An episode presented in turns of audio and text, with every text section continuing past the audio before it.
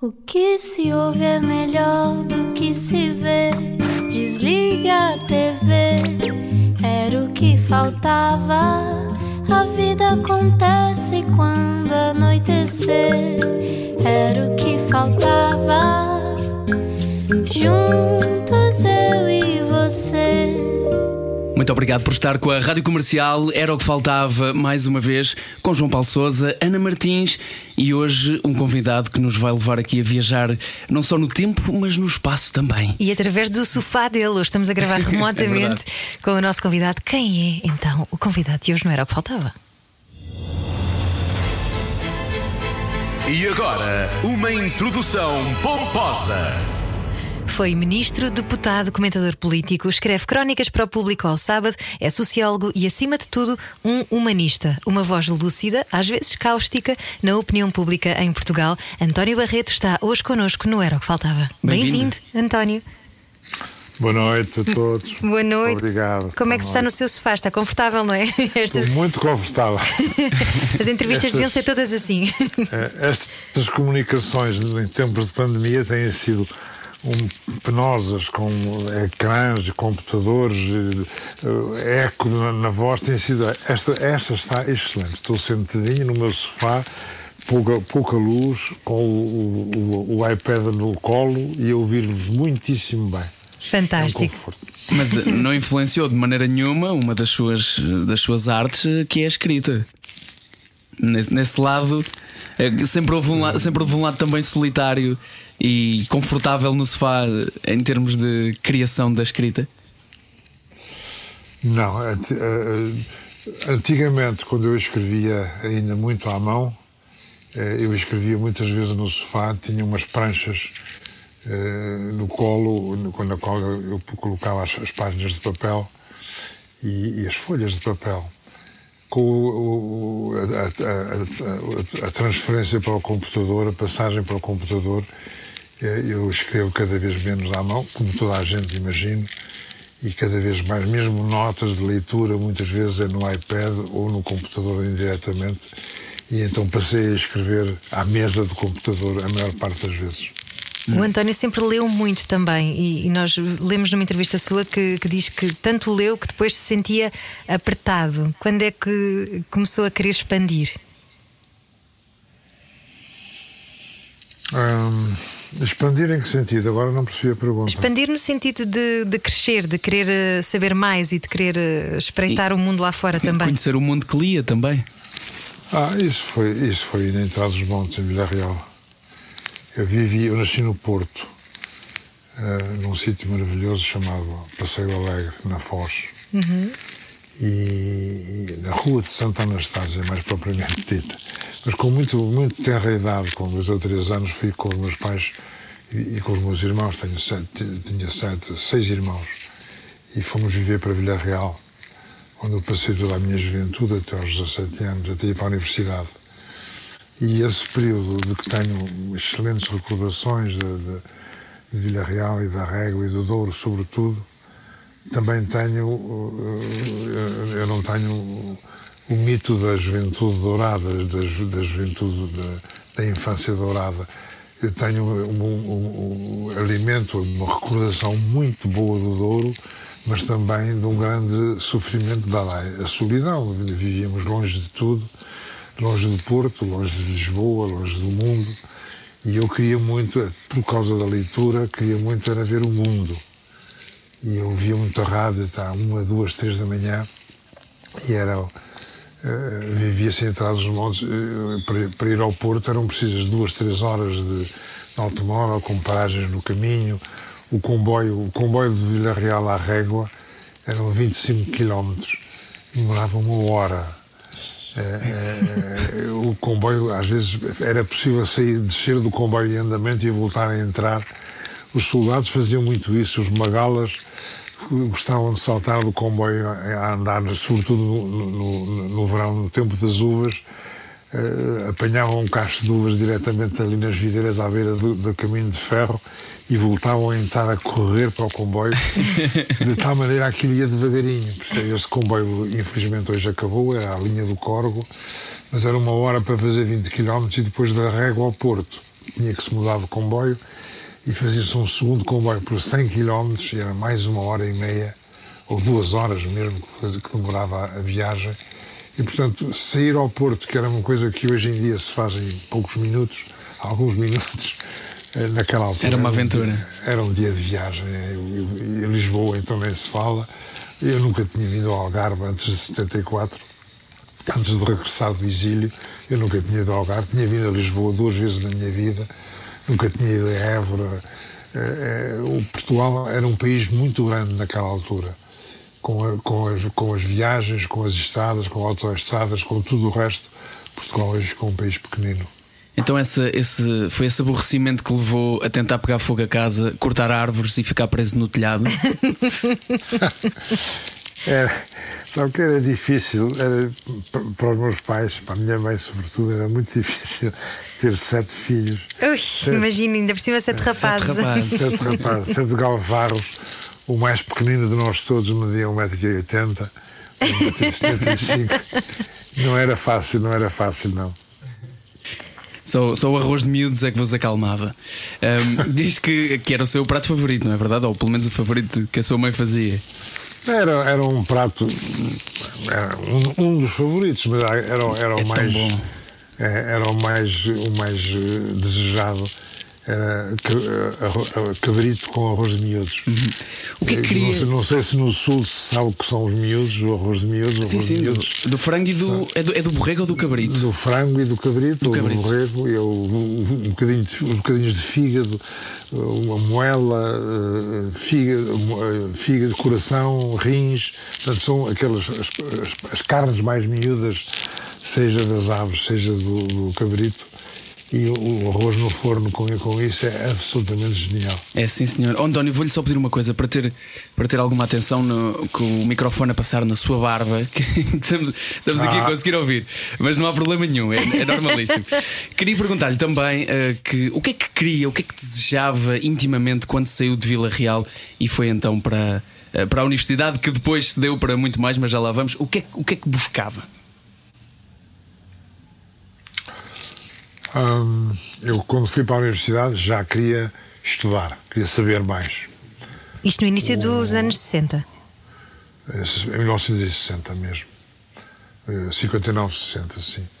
Eu tive, eu tive dois ou três professores que me marcaram muito. Um tal Carlos Sanches, que era meu professor de História, eh, um Proença, o Dr. Proença, que era meu professor de Filosofia, e eles abriram-me o apetite e a curiosidade logo quando eu tinha 15 anos, eh, seja para a história, seja para a filosofia. E um deles, o, o, o Proença, eh, nas aulas de filosofia, de vez em quando mencionava a sociologia.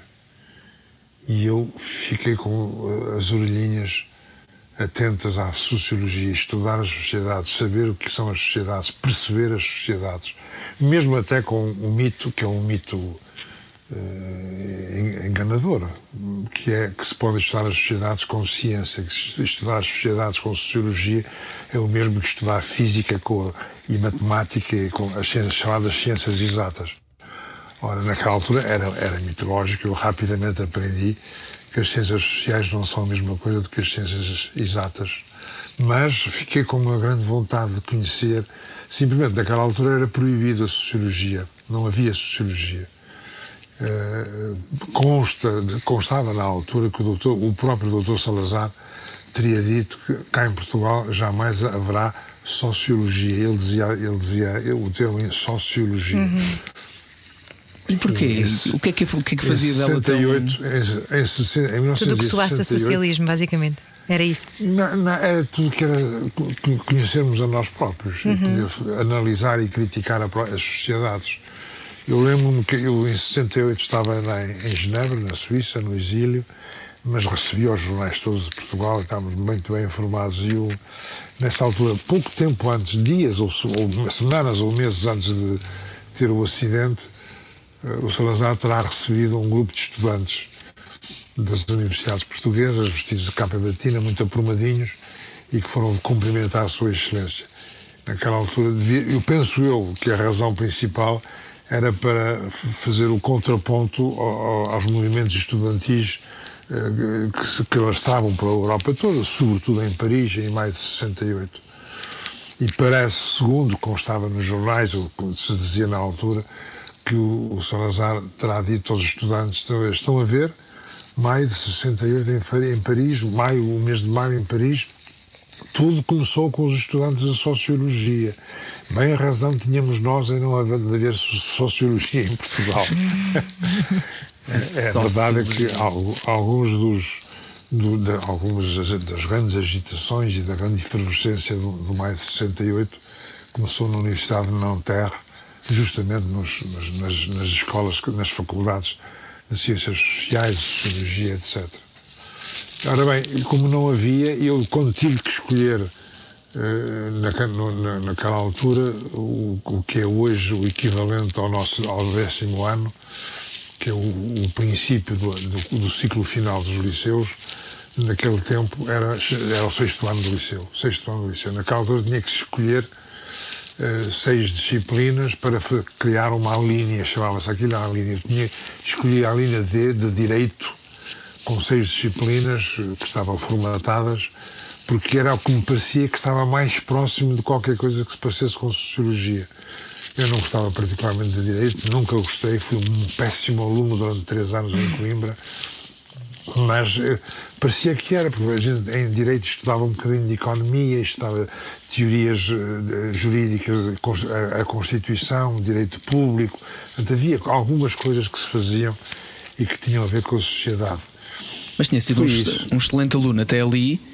De repente vai para a universidade, escolhe então o seu curso e diz que se tornou num, num péssimo aluno. Foi o teatro que o distraiu ou foi o António que mudou? Foi, foi, foi- foi- eu, eu mudei sim, e mudei por causa do teatro e da política eh, e eventualmente do namoro. Eh, Coisas que se faziam em Coimbra melhor do que em Vila Real. Eu dediquei muito, ao, ao- ao- muito do meu tempo de Coimbra foi, foi no teatro. Eu ingressei no, num grupo de teatro da altura chamado CITAC, era o Círculo de Iniciação Teatral da Academia de Coimbra, que fazia sobretudo, havia dois grupos de teatro em Coimbra, o CITAC e o TEUC, Teatro de Estudantes da Universidade de Coimbra. O TEUC, eh, que era dirigido pelo professor Paulo Quintela, que era um excelente professor e encenador de teatro, mas era professor de alemão, inglês-alemão, mas era encenador de teatro. E dava, era sobretudo teatro, teatro clássico, desde os, os gregos, do, Ésquilo até aos portugueses, do Gil Vicente. Eh, o CITAC era teatro moderno, teatro contemporâneo e teatro moderno. Eu ingressei nesse grupo de, de, de CITAC, teatro moderno, Como ator. e, como ator. Até se tornar presidente do, do Até- próprio. Até me tornar presidente. Você fez bem o trabalho de casa, até me tornar presidente. Eu achei, eu achei fantástico porque o percurso foram três anos. Isso foi uma coisa, foi uma ascensão meteórica e já era, já era eh, essa ambição de se ligar eh, a qualquer coisa que tivesse um movimento político de alguma maneira.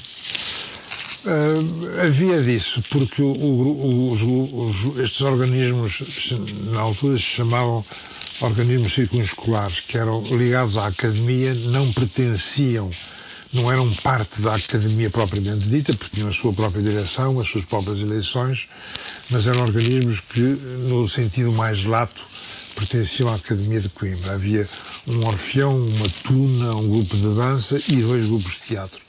Os grupos de teatro, em particular, eram muito conotados com, os- com a democracia, com o socialismo, com o comunismo, com tudo o que era oposição e esquerda.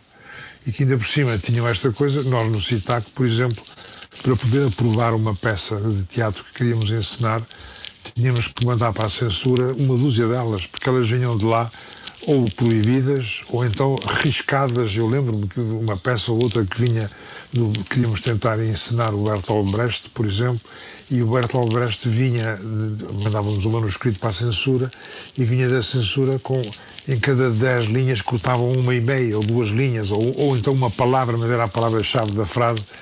E tínhamos e, e- e nós estávamos todos ambos, os grupos estavam muito conotados com a ação política e com a a tal ponto que um- uma boa parte do grupo de teatro quando houve eh, as perturbações de 62 em Coimbra houve uma parte dos, uma boa parte dos dirigentes que foram foram presos ou foram incomodados por causa desse ambiente todo de, de luta política e da oposição. Quando é que percebeu que não era capaz de viver assim? Com repressão e com censura? Acho que foi Coimbra. Eh, eu, eu, eu, eu despertei, se é que se pode dizer assim, de repente percebi que havia qualquer coisa de outro. Foi assim, lembro-me exatamente do ano, foi em 58 com Humberto Delgado. Uh, até lá, do ponto de vista político, eu era, era, era, era, uma pessoa sossegada, era militante católico, militante da JUC, da JEC, Juventude Escolar Católica, uhum. era, era militante, era presidente da JEC de, de Vila Real e, portanto, tinha 15 anos. E, e, e houve as eleições de 58 e houve muita, havia agitação, sabia-se que havia agitação. O Humberto Delgado foi a Vila Real e de repente a Avenida Carvalho Araújo, que era onde eu vivia, era a principal avenida da, da cidade, encheu-se de gente vinha, não se sabe de onde, que apareceu tudo aquilo. Viva a democracia, viva a República. Dizer viva a República na altura era quase subversivo. Uhum. E o general Humberto Delgado foi uh, uh, carinhado, aplaudido, e eu senti qualquer coisa de e não sabia, devo dizer, não sabia nada de política. Sabia que. que Mas respirava-se esperança, não é? É, aquilo era, era liberdade. Eu não sabia muito bem o que é que poderia vir a ser a democracia, o socialismo, a social-democracia. Tudo isso eram coisas longínquas, mas era a liberdade. E a foi... tal ponto que perdi, que perdi a cabeça. Dois dias depois consegui arranjar uma boleia. Passar, fui passar dois dias ao Porto, porque o Humberto Delgado ia fazer um grande comício no Porto e eu fui eu e um irmão meu, fomos lá passar esses dois dias e eu senti que foram dois dias, eh, vamos dizer, iniciáticos. De repente você descobre que existe uma coisa chamada liberdade, que é possível eh, gritar viva a liberdade, viva a democracia, viva a república, mesmo fugindo à polícia, porque a polícia andava atrás de nós, com certeza. É, é curioso como o António um, consegue encontrar liberdade e nesse, nesses tempos, e tem a ver com, certamente com isso, é encontrar liberdade em sítios mais inesperados, como numa altura de repressão, ter encontrado liberdade nesse momento, uh, gritando Viva a democracia, Viva a República, e também numa altura em que depois, mais tarde, depois de Coimbra, foge para Genebra e que sem, praticamente sem dinheiro, diz que pelo menos durante duas ou três horas sentiu uma das maiores invasões de alegria e liberdade da sua vida. A altura em que teve vários trabalhos para foi, conseguir estudar também, não é? Já lá vamos. Foi, foi o. Há um momento que é um. É um... Há quem diga que são epifanias. É, em, eu lembro-me do sítio exatamente em Andaia, é a primeira cidade francesa depois de atravessar a fronteira de Espanha para a França. É, eu atravessei a Espanha de comboio uh, sempre com receio, Espanha, Espanha, Espanha, é? mas com o sentimento que as coisas estavam a funcionar bem. Quando chega à fronteira uh, franco-espanhola, passo para um lado de lá e que ela chama, a cidadezinha chama-se Andaia e era preciso esperar ali cinco horas ou seis horas em que haveria um comboio. Eu não continuava no Sud Express para Paris, eh, fiz o Sud Express só até, até essa cidade e depois tinha que esperar por um comboio que me ligaria para uh, Lyon, em França, através dos, do, até aos Alpes e para Genebra. E, e fiquei aquelas horas e fui, fui passear uh, à beira-mar, beira uh, ao pé da praia, nas avenidas, do, era, era em pleno verão, e eu comecei a sentir que havia qualquer coisa que estava a passar em mim. Um, um momento a seguir, onde, onde eu tenho, esse, é quando chego a Genebra. No dia seguinte, chego a Genebra, no dia 1 de agosto, um dia lindíssimo, de verão. Uh, era, era a véspera do Dia Nacional Suíço em que as, as ruas de, de se enchem de bandeiras, bandeiras dos cantões todos, os cantões suíços, cada qual tem a sua bandeira, são 26 e aquilo estava tudo engalanado. Era um dia muito bonito, o Lago de Genebra era, lind, era lindíssimo, era e era e é. E eu saí de, no caminho de ferro às 8 da manhã, da estação, atravessei a cidade inteira a pé, Uh, Lembro-me que passei no primeiro cinema, primeiro casa, primeira sala de espetáculo de cinema, mesmo ali, perto da estação do Caminho de Ferro, e que passava um filme de um, de um autor que naquela altura era semi-maldito em Portugal, que era o Jean-Luc Godard, e o filme chamava-se Vivre sa vie, Viver a Sua Vida. Eu li o vi, às três da tarde já estava metido lá dentro, achei que era, que era para mim. Vivre sa vie, isto é para mim. e eu senti nesta altura, em frente a esse cinema, havia uma livraria chamada Livraria Jean-Jacques Rousseau, Livraria Jean-Jacques Rousseau. Uh, mas que era, e que era uma, uma livraria uh, muito dada a ensaios, filosofia, política, direito, e era uh, com uma inclinaçãozinha à esquerda. Muitos livros, democracia, de esquerda, marxismo, socialismo, disso tudo. Eu meti-me lá logo durante meia hora. Como é que? Cria-se uma situação quase de. Eu não comprei livro nenhum, eu não, eu não fazia nada, deixei, tinha deixado as malas. No Mas cacifo, sentia que podia na, fazer na, tudo. Na estação. Senti, exa, exatamente. A minha vida começou agora, isto agora é tudo possível. Eu, eu, eu, eu, não tinha emprego, eu não tinha dinheiro para viver mais que uns, uns dias ou umas semanas. Eu só tinha um, um endereço de, uma, de, um, de, uma, de um português que vivia em Genebra que eu nem sequer conhecia. e com, com quem eu ia estar à tarde, ia procurá-lo à tarde ou ao fim da tarde a procurá-lo casa dele, à espera que ele estivesse lá em casa.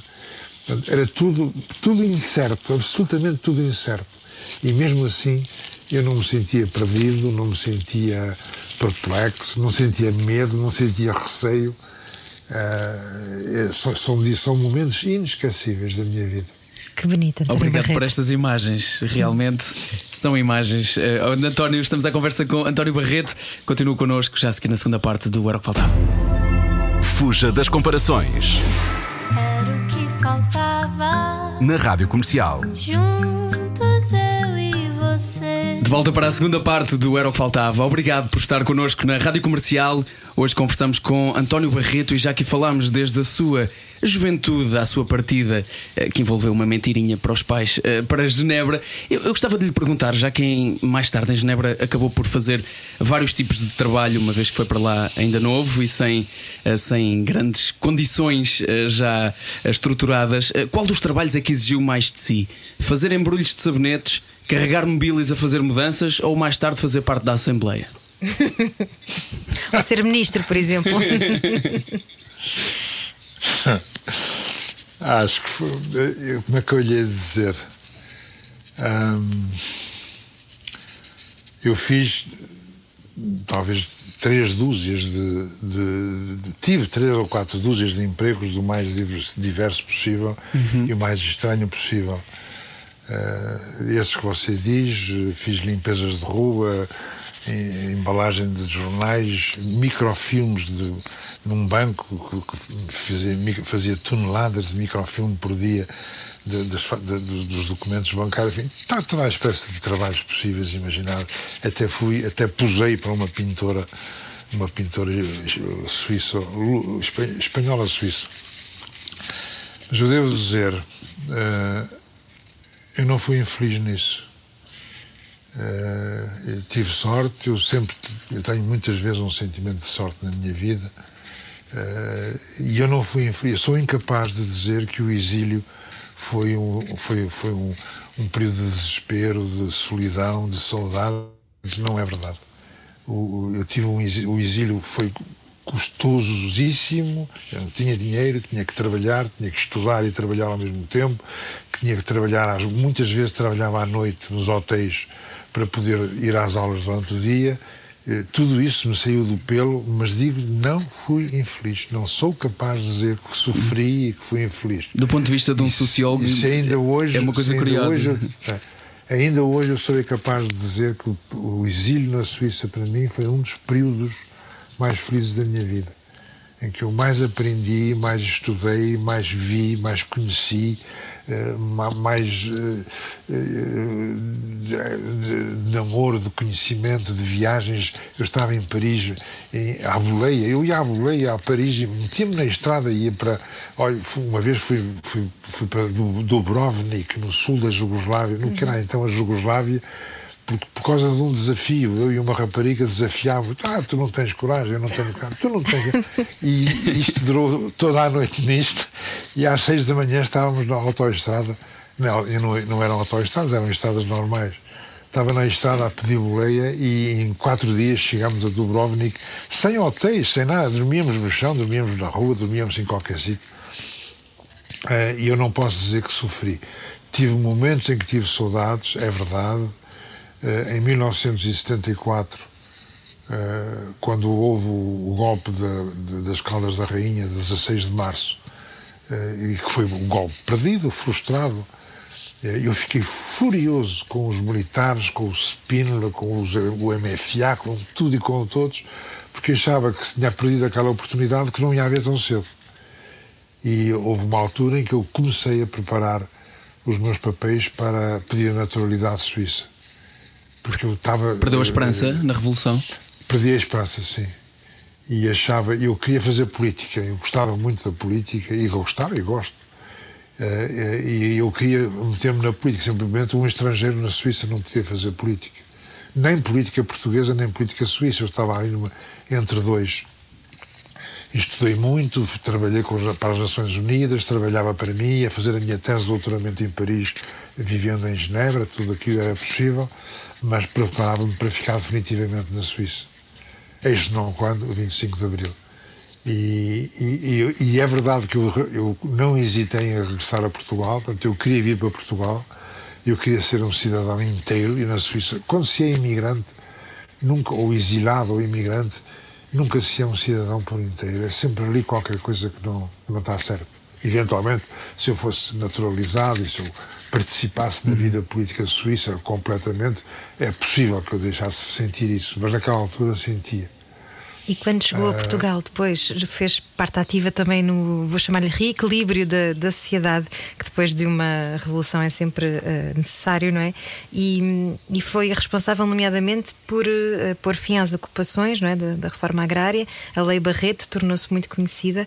E quando é que percebeu que uh, era necessário também olhar para os cinzentos de, de dos, dos factos?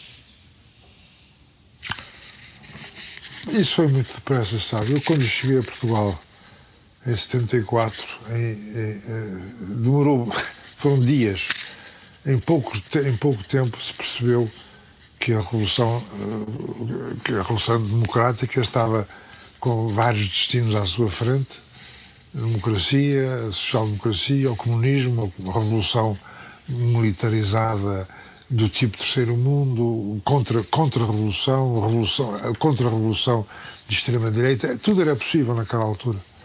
E rapidamente se percebeu, ou eu percebi rapidamente, eu e muitos outros, não, não fui só eu, percebemos que, o, que os maiores perigos imediatos eram, eram perigos à esquerda, no, no mundo do comunismo e da revolução, um, seja por eles próprios, seja porque podiam desencadear na extrema-direita, como aliás se viu com aqueles movimentos que, apareceram.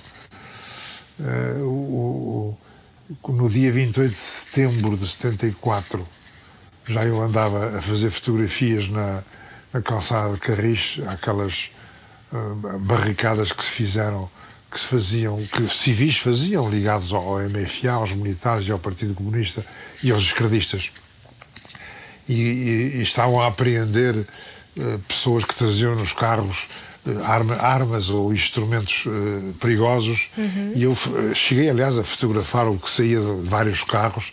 Eram três garrafas de vinho uma, uma boca de rio maior um chicote. Eu, eu, tenho um livro seu de fotografia estão lá algumas dessas fotos. Sim, aliás, parabéns Pronto. porque tem fotografias maravilhosas.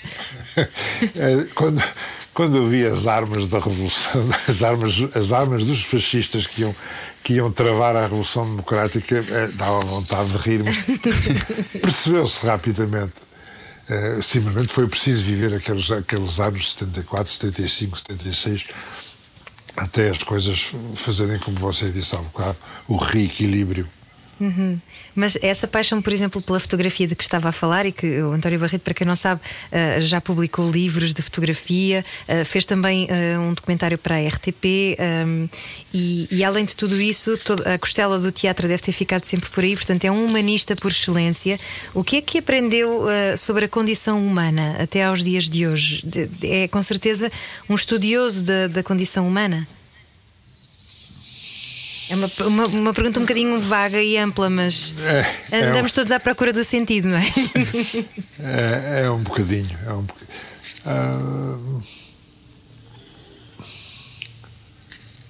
Uh, depende de onde você quer olhar, percebe? Uh, uh, o caminho entre a liberdade e a necessidade marca seguramente a vida de todos nós, com mais ou menos consciência, com mais ou menos a aproximação da liberdade ou da necessidade ou de, de, de uh, lutar contra a necessidade.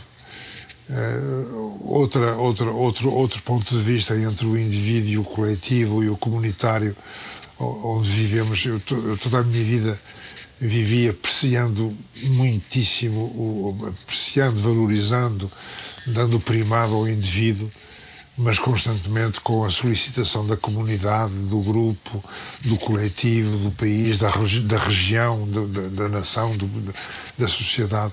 Esse, o, o, o, percurso individual é, é mundial, é, é, todos, todos há gente, tanto aqui como na China, tanto nos Estados Unidos como na Espanha, nós eh, vivemos este mesmo, este, este mesmo percurso entre grandes, uh, grandes marcos, se quiser, o indivíduo e o coletivo, o, o, material e o espiritual, a liberdade e a necessidade que, são, que nos marcam e que são as balizas das nossas vidas. Ou seja, nós também somos o outro. Nós também somos o outro, sim. Então, se, se somos mais próximos e mais fortes em coletivo do que individualmente, eu perguntava-lhe porque é que uh, perdeu também um bocadinho a esperança, já que falámos dela há pouco, acerca desta, desta Europa que nós conhecemos.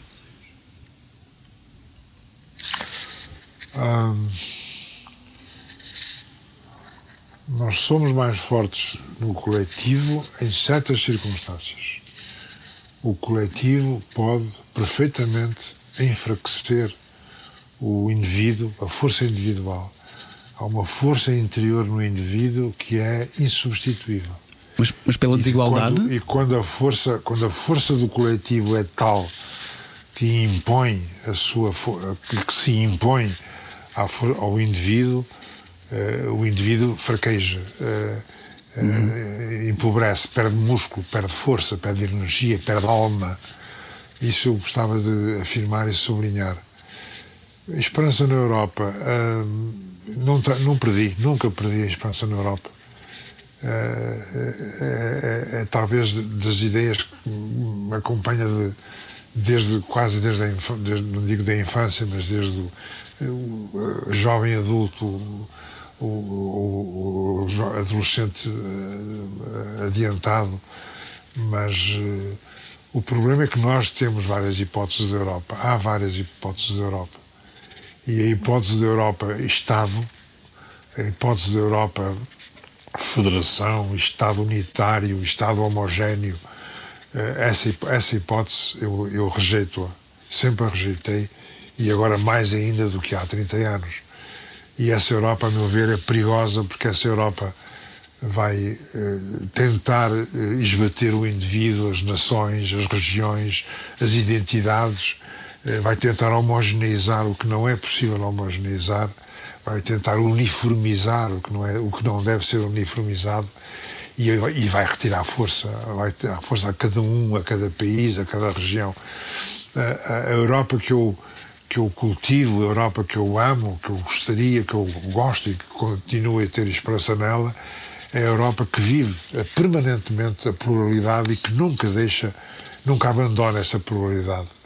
A Europa que tem vários Estados, várias nações, várias línguas, várias culturas, que se aproximam muitíssimo e os últimos 50 anos aproximaram-se muitíssimo e é um bom, foi um bom caminho.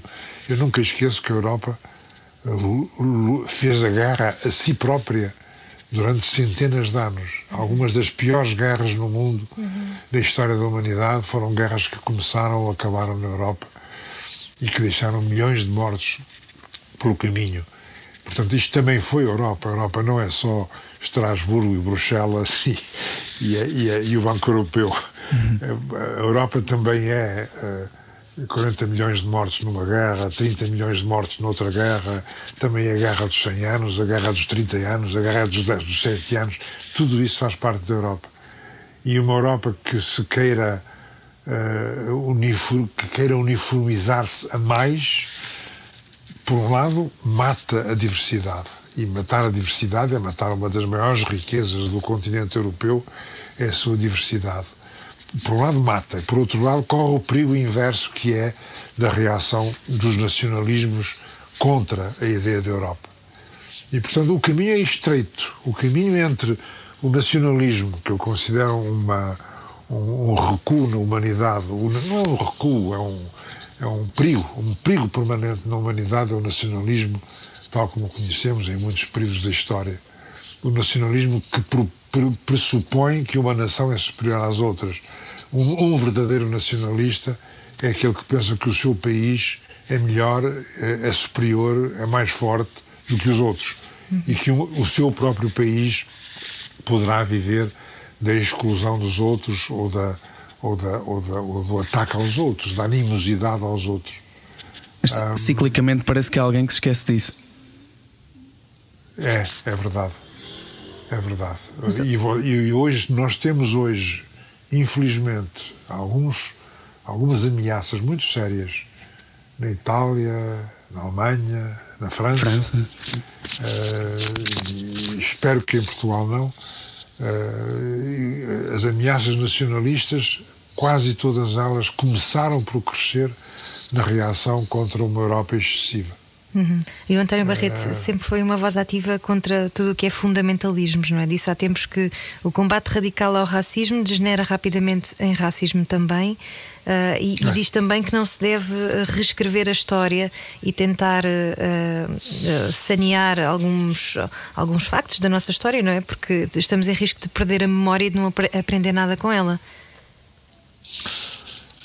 É, e é, isso é tanto mais pena quanto os últimos 30 anos, 30 ou 40 anos, uh, começou-se a fazer história que não se fazia há 100. É verdade que há 100 anos as pessoas que lutam uh, contra o racismo na história contra o racismo nas sociedades, mal ou bem, não vou dizer, não, não vou por enquanto uh, comentar isso, mas essas pessoas muitas vezes criticam-se o facto da história do passado, a história feita há 50 anos, há 100 anos, é verdade que era uma história uh, que esquecia várias narrativas, que uhum. esquecia Desigual, vários povos. Claro. É verdade que era a história gloriosa das conquistas, de, de derrubar os outros, de matar os outros, de colonizar os outros, tudo isso é verdade. Claro, que romanceava e, também mas, a escravatura. E... É, exatamente. Mas, mas a verdade é que nestes 30 ou 40 anos se faz hoje história completamente diferente do que era há 50 anos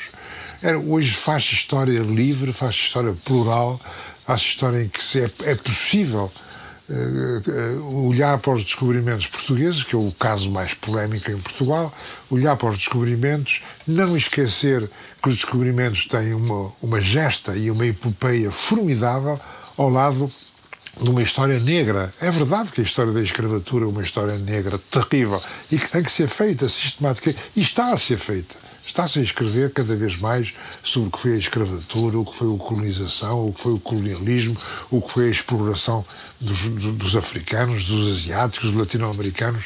E está, mas por cima deste movimento, que é um movimento a mover verdadeiramente de refundação e de renascimento da história, está a surgir outra coisa ainda que é tentar reescrever e condenar e, e, e pagar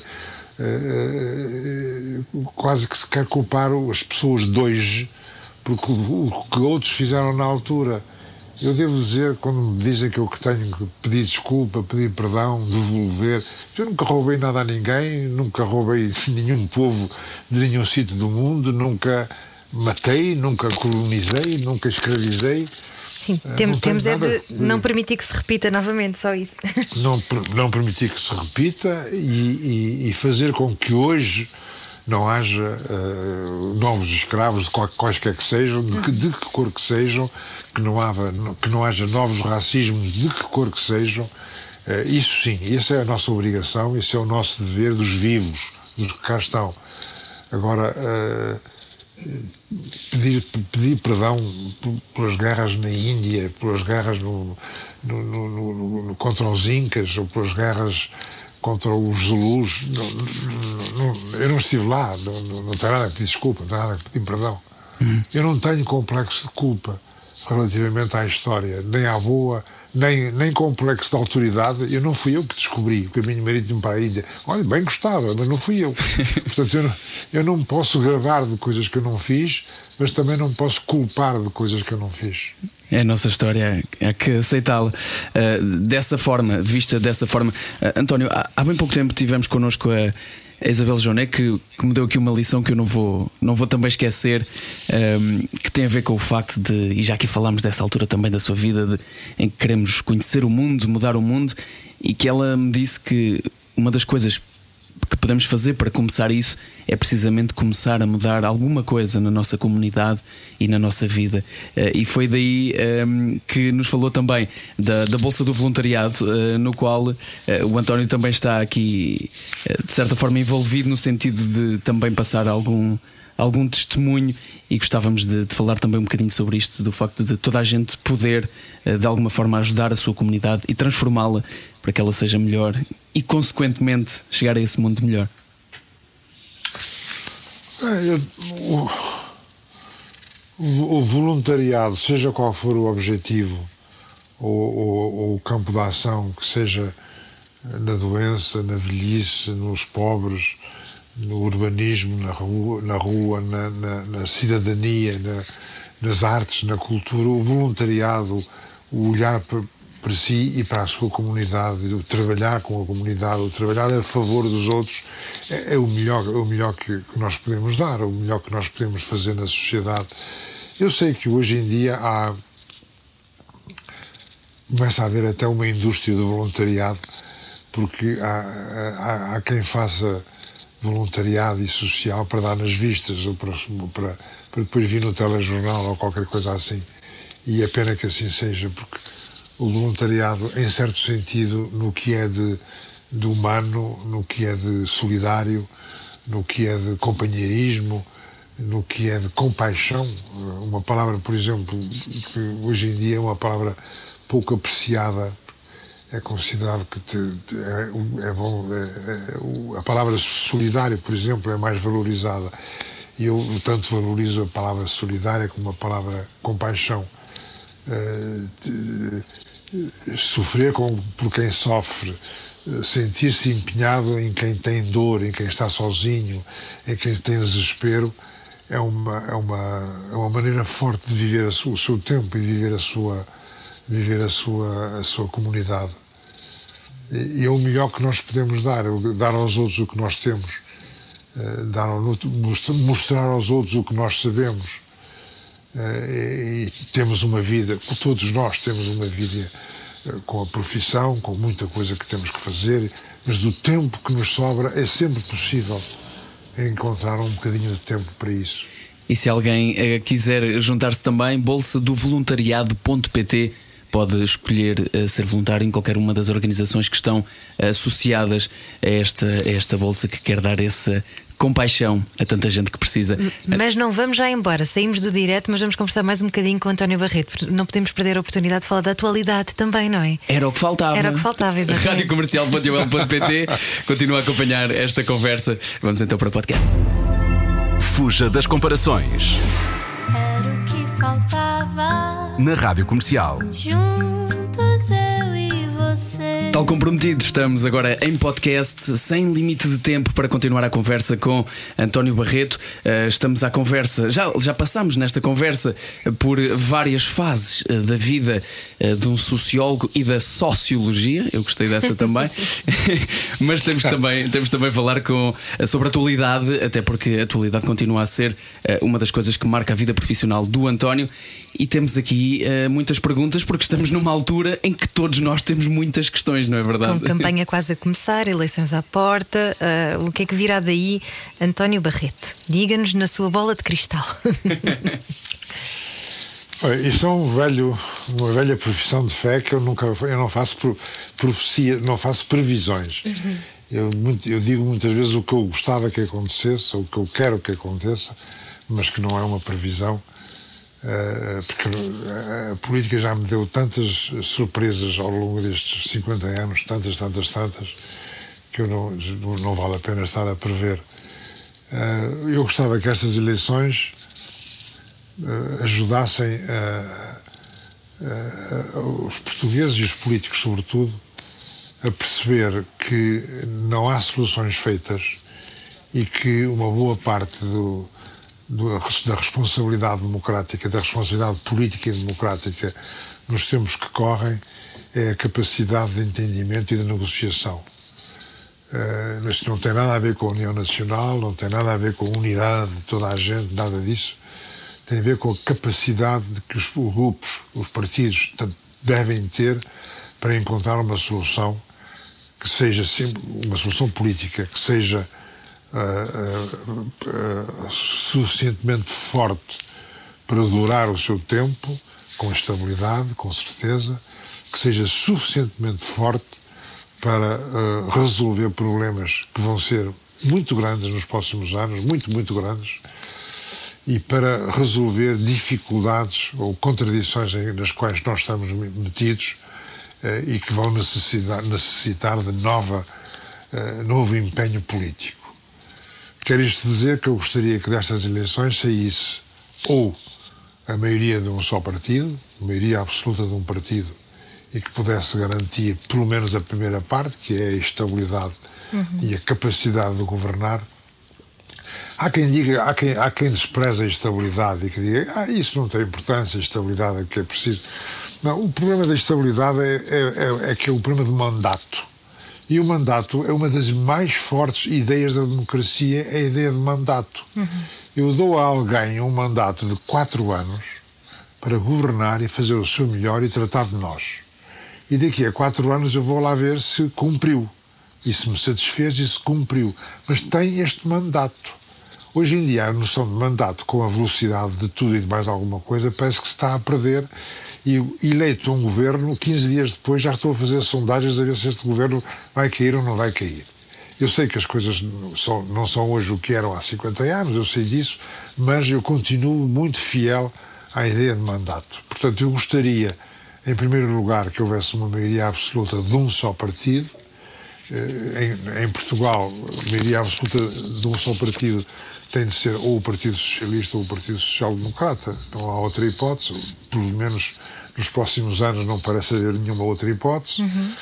Em segundo lugar, se não é possível que um destes partidos tenha a maioria absoluta, eu gostaria que houvesse uma maioria absoluta negociada, isto é, que depois de conhecidos os resultados das eleições, se visse o partido que, que, que sai à frente, que visse se deve fazer uma coligação à esquerda, à direita, ao centro e que deve fazer uma associação política e que deve, devemos estar abertos a tudo. A ideia de que uh, há partidos que já estão a dizer eu não, não, não, não me associo com A, ou com B, ou com C. Eu nunca farei uma coligação com A, ou com B, ou com C. Acho todas essas ideias relativamente medíocres e puramente demagógicas. Que os partidos principais do nosso panorama espectro político deviam estar disponíveis para fazer uma aliança eh, na esquerda, maioritária, mas com, com verdadeiramente aliança, não é com esta parvoíce dos acordos assinados que não são bem acordos e que são acordos assinados atrás de uma cadeira, à frente de uma porta, entre, entre duas fotografias, tudo aquilo foi uma parvoíce pegada e deu, mal, deu resultado durante algum tempo e deu, acabou, tudo, tudo isso acabou mal. Se a esquerda quer fazer uma coligação, que faça, que seja uma coligação séria, com participação no governo, com membros do governo e com responsabilidades eh, eh, programáticas. Se não for possível, se não for essa, então uma coligação da direita, que é a direita do Partido Social Democrata, que é um partido mais de centro que de direita, mas que é um partido de centro-direita e a coligação com o CDS, e seja com quem for, façam a mesma coisa. E, finalmente, a terceira hipótese, a coligação central, aqui em Portugal se chama, infelizmente, o Bloco Central, com enorme desprezo por isso. Toda a gente despreza o Bloco Central, considerado que o Bloco Central é uma espécie de, de pote de, de, dos restos, não é verdade. Uma coligação central no, em Portugal já foi útil uma vez ou duas, poderá vir a ser útil outra vez. E, portanto, eu queria que uma destas três hipóteses vingasse. Uhum. E é uma, qualquer das hipóteses, com a maioria parlamentar, com programa, programa político para durar quatro anos, com mandato político. Nós vamos ter que recuperar da pandemia, de que estamos ainda a sofrer, e vamos sofrer ainda muito tempo, uma economia muito mal, muito desfeita, da saúde em muito mau estado, da educação em mau estado. Nós vamos sofrer as, as sequelas destes dois anos de pandemia, que esperemos que não sejam muito mais que dois, e é preciso recuperar disto tudo. É preciso recu recuperar o emprego industrial, é preciso recuperar isto tudo nas, nas, nas, escolas e nas universidades, é preciso recuperar um Sistema Nacional de Saúde que está em muito mau estado, como se vê todos os dias. Nada disto se pode fazer com governos habilidosos, com governos com, que, para durar uns dias, umas semanas ou uns meses só para dar prazer aos chefes de um partido, não se pode fazer nada com isso. E em terceiro lugar, nós estamos a viver uma crise tanto portuguesa quanto europeia seríssima, a, a, a grande, a grande, o grande afrontamento Estados Unidos-China estão a passar, está a passar por cima da Europa, a Europa está a ficar secundarizada, a Europa precisa de fazer alguma, algum esforço de renascimento, se é que é possível. Há quem diga que a Europa vai ser, continua a caminhar para ser uma potência secundária, para ser um, um continente subalterno e secundário.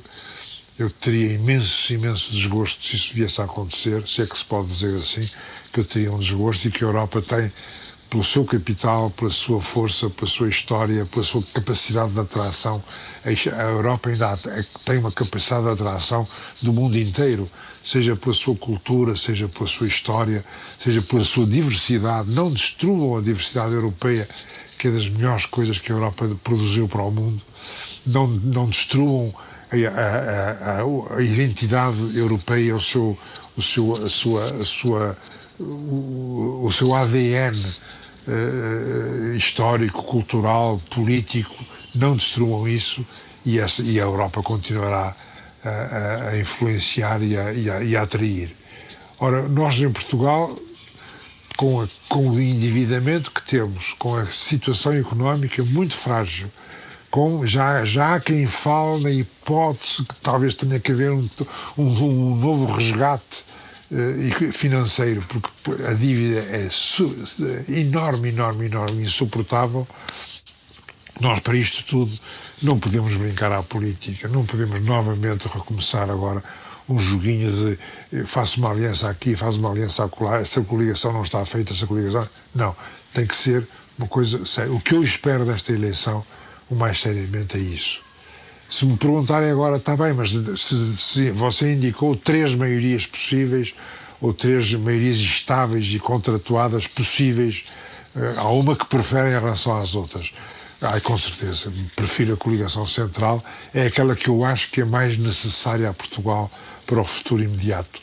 Nós temos, por um lado, que reforçar o Estado Social, e para isso a esquerda tem sido mais uh, tem sido vantajosa mas precisamos também de recriar uma economia de mercado e uma economia de investimento e para isso a direita é melhor, uhum. ou tem sido melhor. O que quer dizer que os dois grandes partidos do centro se, fiz, se cedessem o seu chauvinismo, se deixassem de ser marialvas conforme são, se deixassem de ser vaidosos e, e, e, e narcisistas como são e se fizessem depois das eleições, conforme os resultados, fizessem um contrato, nem que demorasse três meses. Olha para os alemães. Os alemães demoram três, quatro meses a fazer um governo.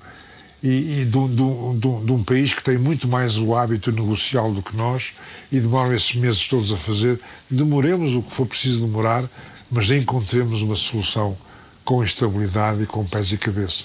Para não estarmos só dependentes das bazucas e aprendermos também a gerar riqueza. É um bocadinho isso. É. é. Trocando só, por miúdos. Só, você disse, disse, disse uma palavra horrível. Como é que se pode chamar bazuca a um, a um, a um financiamento? De, pois é, de, parece uma coisa má, não é? É um ataque em vez de uma defesa. É, uma, é uma guerra. É bazuca, é o que vai destruir, destrói tanques, destrói as coisas mais, mais, mais poderosas, mais blindadas. A bazuca é para isso. Chamar bazuca ao financiamento europeu só mesmo um espírito torcido.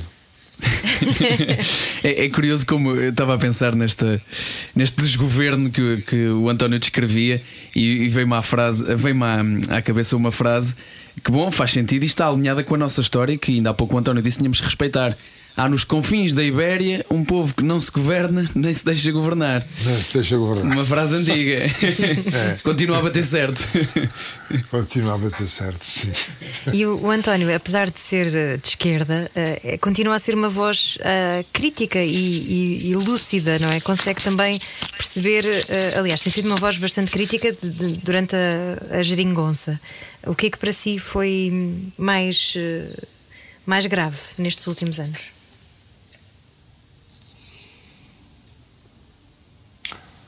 Uh, no, no, nos governos do Partido Socialista. Eh, estou a falar em, em concreto da Geringonça. De, de, pronto, os dois governos do Partido Socialista. Uhum. Um, ora bem, do ponto de vista global, foi o Partido Socialista ter considerado que não necessitava de fazer um enorme esforço para obter financiamentos internacionais e investimento internacional privado. E ter, ter, ter sonhado, uh, ter, ter tido um flerte com a hipótese de poder relançar a economia portuguesa com base no, no, no, no Estado, no financiamento público e no financiamento europeu. Isso é um, é um sonho perdido, porque não é verdade, não é possível e não é verdade. Eh, não há relançamento económico sério sem um enorme contributo da economia privada e das empresas e do investimento e da banca e do investimento internacional. Não é possível de outra maneira. Um, em segundo lugar, o, o Partido Socialista não, parece não ter percebido que era necessário uma economia mais vigorosa, mais vibrante, para poder financiar o Estado Social e achou que bastava uh, distribuir benefícios sem ter que gerar rendimentos e proventos. Um, a, a, favor do Partido Socialista uh, houve, houve uma, uma, um empenho fortíssimo no Estado Social e isso, isso eu agradeço. Uhum. Agradeço, não agradeço eu, mas agradeço acho que os portugueses, apesar das dificuldades que tivemos nestes anos todos, eh, tiveram alguma, já não digo tranquilidade, mas tiveram algum conforto, eh, porque poderia perfeitamente ter-se feito estes últimos dois ou três anos, podia-se ter feito um, um, um, período de austeridade muito dura, muito forte, e, e não foi o caso. E isso agradeço. Uh, já não agradeço a a, subestimação de uma outra, de uma outra áreas da, da vida política. Tenho pena que a esquerda não tenha percebido que tinha de tratar da justiça com mais seriedade e mais profundidade e mais eficácia e que tinha que negociar e tratar com os magistrados, com os procuradores, com os advogados, com toda a gente empenhada na justiça portuguesa que tinha que trabalhar melhor porque a justiça é o que está em pior estado em Portugal. Continua há já muitos anos é assim. E o Partido Socialista, que tinha uma oportunidade, teve uma oportunidade, uh, perdeu-a. Como perdeu, que é um subcapítulo da questão da justiça, que é a corrupção. o Partido Socialista perdeu uma oportunidade também fortíssima nestes anos ter criado condições, regulamento, regras, dinâmica, energia uh, para lutar contra a corrupção, que é um, que é um mal terrível e que o Partido, o Partido Socialista convenceu-se que podia passar. Uh, há, uma, há uma área na esquerda, há uma área que é uma área muito, muito, muito nefasta, que são as pessoas de esquerda que pensam que porque por ganharem eleições têm todos os direitos. Uh, e, tal como na direita e no, e no capitalismo há muita gente que pensa que basta ter jeito para arranjar dinheiro, que já se tem a legitimidade aí. Na esquerda há gente que diz que se arranja votos tem a legitimidade para fazer o que lhe apetecer, incluindo enriquecer.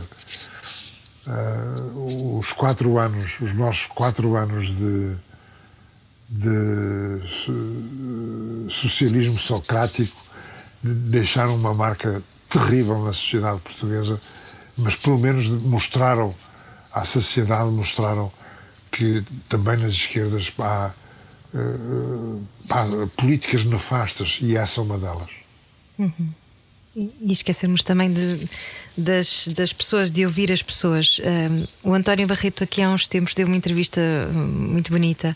Uh, aproveito para fazer publicidade à primeira pessoa da Fátima Campos Ferreira, uh, em que diz que nós daqui a 50 ou 100 anos não vamos ser medidos pela força de termos chegado a Marte, mas vamos ser medidos pelo sentido humano que vai sobrar nessa altura, da forma como tratamos as crianças e os velhos. Uh, obrigada por essa frase e e obrigada por uh, nos continuar a, a, fazer crescer eh, de forma tão uh, internamente humana, chamar-lhe assim. Obrigado eu pela oportunidade que me deram pelo convite. Muito obrigado. Um abraço. António Barreto no Era o que Faltava hoje à conversa connosco e poderíamos ficar tanto mais tempo nesta conversa. Obrigado, António. Era o que faltava com João e Ana. Era o que faltava na Rádio Comercial. Juntos eu e você.